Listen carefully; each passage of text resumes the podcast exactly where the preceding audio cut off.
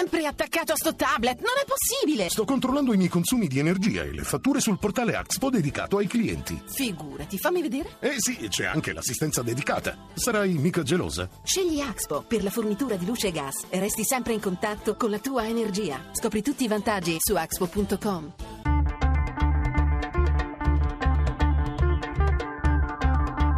Bianco e nero. Sono le 18 e 13. Sono le 18 e 13 minuti, bianco e nero 800 05 05 78 è il nostro numero verde per le vostre telefonate, le vostre opinioni al termine della discussione di questa puntata che oggi dedichiamo eh, alla legge, alla riforma elettorale, al cosiddetto Italicum e alla situazione che in rapporto all'approvazione di questa legge si è aperta nel Partito Democratico di Matteo Renzi. Per affrontare questo tema abbiamo due ospiti che sono Roberto Giachetti, vicepresidente della Camera, Partito Democratico. Buonasera Presidente. Buonasera a lei. E Antonio Polito, eh, direttore del Corriere del Mezzogiorno, editorialista del Corriere della Sera, è stato anche lui, almeno per un pezzetto della sua carriera politica, senatore del Partito Democratico. Buonasera Polito. Buonasera, allora non c'era ancora però, eh, si chiamava... Eh, ma nell'ultimo anno, no, non era nel 2008. Nell'ultimo anno sì. Un pezzettino di incrocio ci deve essere stato. Sì, sì, un pezzettino, un overlapping. Va bene, un, un piccolo overlapping da, da PD. E per parlare di questo, come sempre, prima di dare la voce ai nostri ospiti, la scheda di Daniela Mecenate fa il punto della situazione. La battaglia finale per l'Italicum ha preso il via. Come finirà? Oggi la legge elettorale è in Commissione Affari Costituzionali e ha quindi iniziato il suo iter conclusivo. Sarà votata nei prossimi giorni con i suoi circa 100 emendamenti e poi approderà alla Camera lunedì 27. Ma l'esito non è affatto privo di incertezze e all'interno del PD i nervi sono sempre più tesi.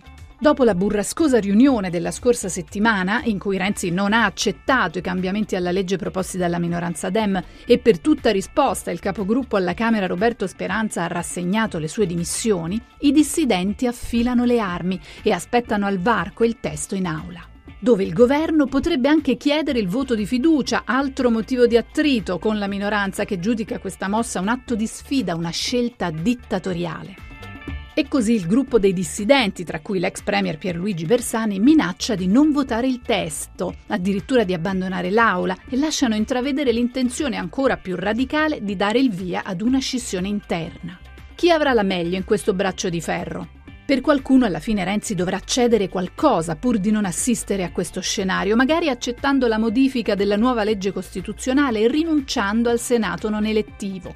Per altri invece il Presidente del Consiglio avrà la meglio sull'Italicum, ma dovrà poi vedersela, magari dopo le elezioni regionali di fine maggio, con un'opposizione interna che potrebbe rendergli il passo ancora più incerto in futuro. Cosa accadrà? Il PD si spaccherà, l'Italicum vedrà la luce così come lo vuole Renzi o la minoranza la spunterà. Bianco o nero?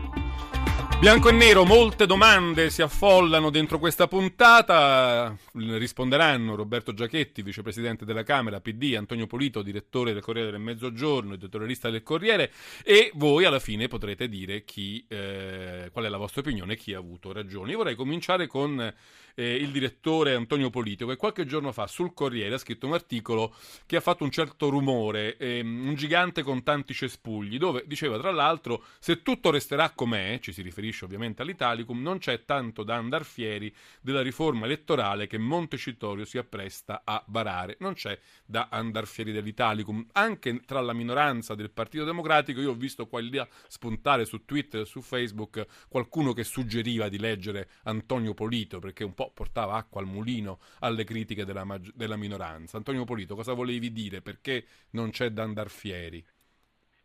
Ma per due ragioni, eh, diciamo, la, la, legge elettorale ovviamente è necessaria perché siamo privi e quindi è sempre bene farne una, però quella che sta uscendo fuori a mio modo di vedere non è il risultato migliore e per due ragioni. Il primo è che verrà approvato a quanto pare, poi vediamo se le cose cambieranno, da una maggioranza eh, numericamente sufficiente ma forse politicamente molto ristretta, perfino più piccola della maggioranza di governo, perché tutte le opposizioni sono contro e una parte della maggioranza, cioè i dissidenti del PD sono contro. E questo non è mai un bene per una legge elettorale, l'abbiamo già fatto in passato col Porcellum e, e ci ha detto male perché poi questa legge è stata contestatissima, non accettata. La seconda ragione è più di, di merito e cioè è una legge un po' strana, diciamo unica in Europa, forse con l'eccezione ma neanche completamente della Grecia perché le altre democrazie hanno leggi diverse, cioè una legge che eh, diciamo, assegna un premio finale più che altro al, al, leader del partito, neanche della coalizione. Renzi però dice che ce la copieranno tutti appena approvata. Eh? eh? non lo so, io ho i miei dubbi. Gli altri paesi non cambiano così, eh, così frequentemente legge elettorale. Tenete conto che questa che noi stiamo per approvare, l'Italicum, è la terza in vent'anni. Non è proprio un segno di stabilità. Insomma, la mia critica sul merito era puntata soprattutto sul fatto che ne viene fuori una rappresentazione molto sproporzionata del paese che tutto sommato non favorisce neanche il bipolarismo, c'è un gigante che prende un partito che prende il 55% dei seggi e il restante 45% che se lo spartiscono tante sigle visto che tutti possono entrare col 3% di soglia, quindi è un po' un proporzionale a cui si aggiunge questo, questo, premio. Non è il modo in cui si, fanno, si, fa la rappresentanza politica negli altri paesi. Poi, Polito, però verrebbe da, chiedersi, verrebbe da chiedersi, questo effetto non è più che una causa della, della legge elettorale dell'Italicum, la fotografia di, quando, di, quanto sta accadendo nel paese, cioè l'immagine di un gigante con tanti cespugli, è esattamente quello che abbiamo in, questo, in questa fase politica, a prescindere da qualsiasi legge elettorale. Sì, dal punto di vista della forza politica sì, teniamo presente che già questo gigante oggi alla Camera è rappresentato da un numero sproporzionato di elettori che è stato eletto col premio di maggioranza del Porcellum che non aveva neanche una soglia per cui è bastato il 25% di Bersani per avere praticamente la maggioranza assoluta o quasi alla Camera dei Deputati.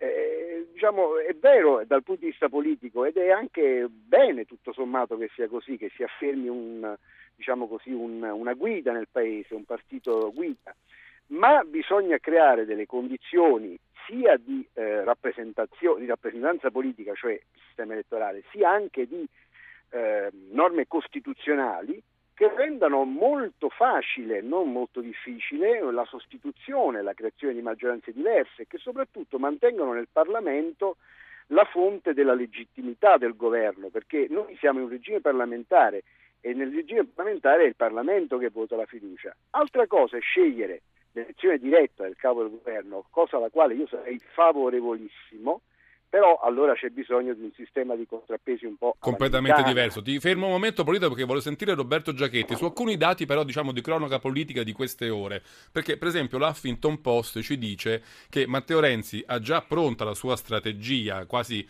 la viene descritta quasi in termini militari, la cacciata della minoranza dalla commissione e poi l'approvazione a colpi di fiducia, parliamo sempre del, dell'Italicum. E, e questa è la strategia Cerco Roberto di Giachetti. rapido. Sì di essere rapido, consentitemi una premessa. Certo. Eh, è ovvio che siamo nel campo delle opinioni, nel senso che il dibattito che si sta sviluppando sembra che c'è qualcuno che è diciamo, detentore della verità e qualcun altro che ha solo lo spirito di distruggere la democrazia, che ci sta nell'ambito di un dibattito dove si confrontano opinioni.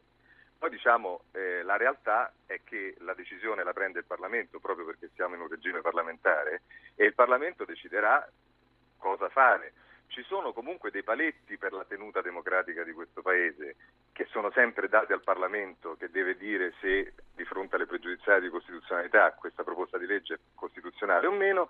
E poi lo dico anche per garantire eh, tutti coloro che hanno questo tremore, c'è sempre alla fine comunque un Presidente della Repubblica che qualora dovesse ritenere che effettivamente si sta facendo una legge elettorale che sta scardinando i cardini democratici del nostro Paese, come voi sapete, può tranquillamente rinviare la legge alle Camere. Quindi diciamo c'è un dibattito nel quale è giustissimo che tutti parlino e guardi eh, ci sono tanti commentatori, ovviamente io ho, ho seguito e seguo perché penso che sia importante ascoltare e leggere tutto quello che viene prodotto, quindi sia Polito sia tutti quelli che invece di Polito pensano che questa sia una legge perfetta, ma questo accade anche tra i costituzionalisti. Perfetta pochi, eh, devo dire. No, no, guardi, le assicuro di no, e se lei va a vedere le audizioni che ci sono state alla Camera dei Deputati ancora di recente nei giorni scorsi, ci sono costituzionalisti che ritengono questa, eh, alla Villone, che, che ritengono questa legge elettorale anticostituzionale e costituzionalisti, alla Barbera, alla Ceccanti che invece sostengono che, che è una legge assolutamente adeguata, quindi siamo nel campo delle opinioni dove non è che c'è qualcuno che ha la verità e dice questo è incostituzionale e quell'altro che dice che non è incostituzionale non conta nulla.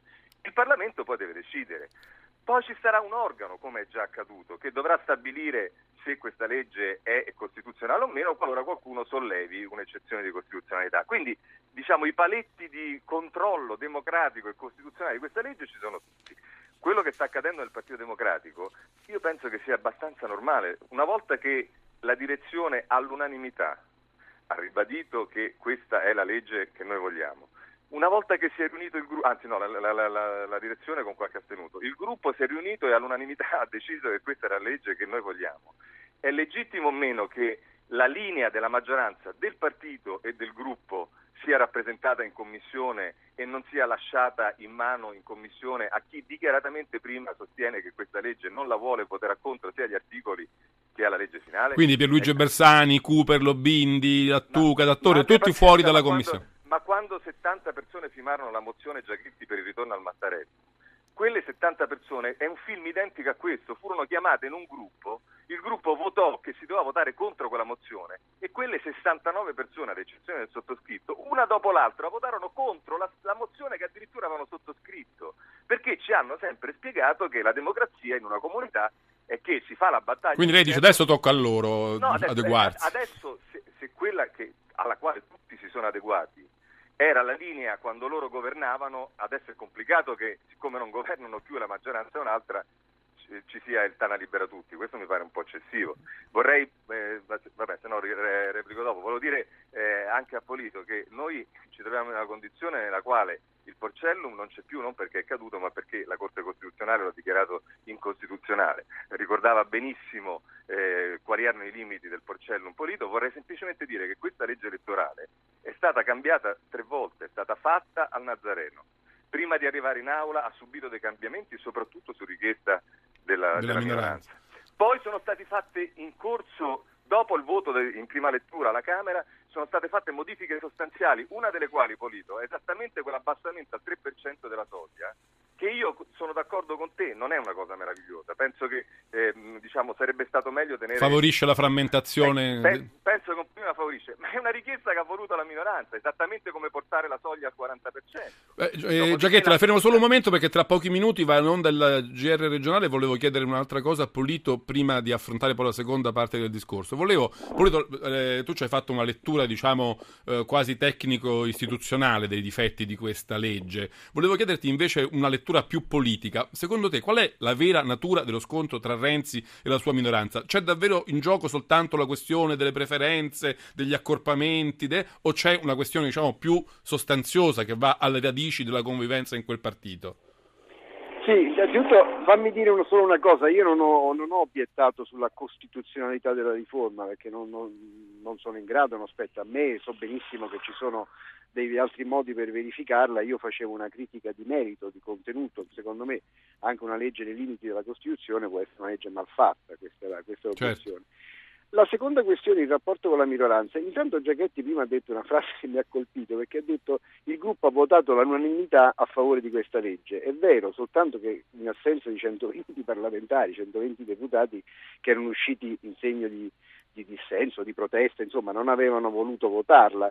Quindi è inutile nascondersi dietro al fatto che c'è boh, un terzo del gruppo che ha seri dubbi su questa. Tant'è che si è dimesso anche il presidente del gruppo, no?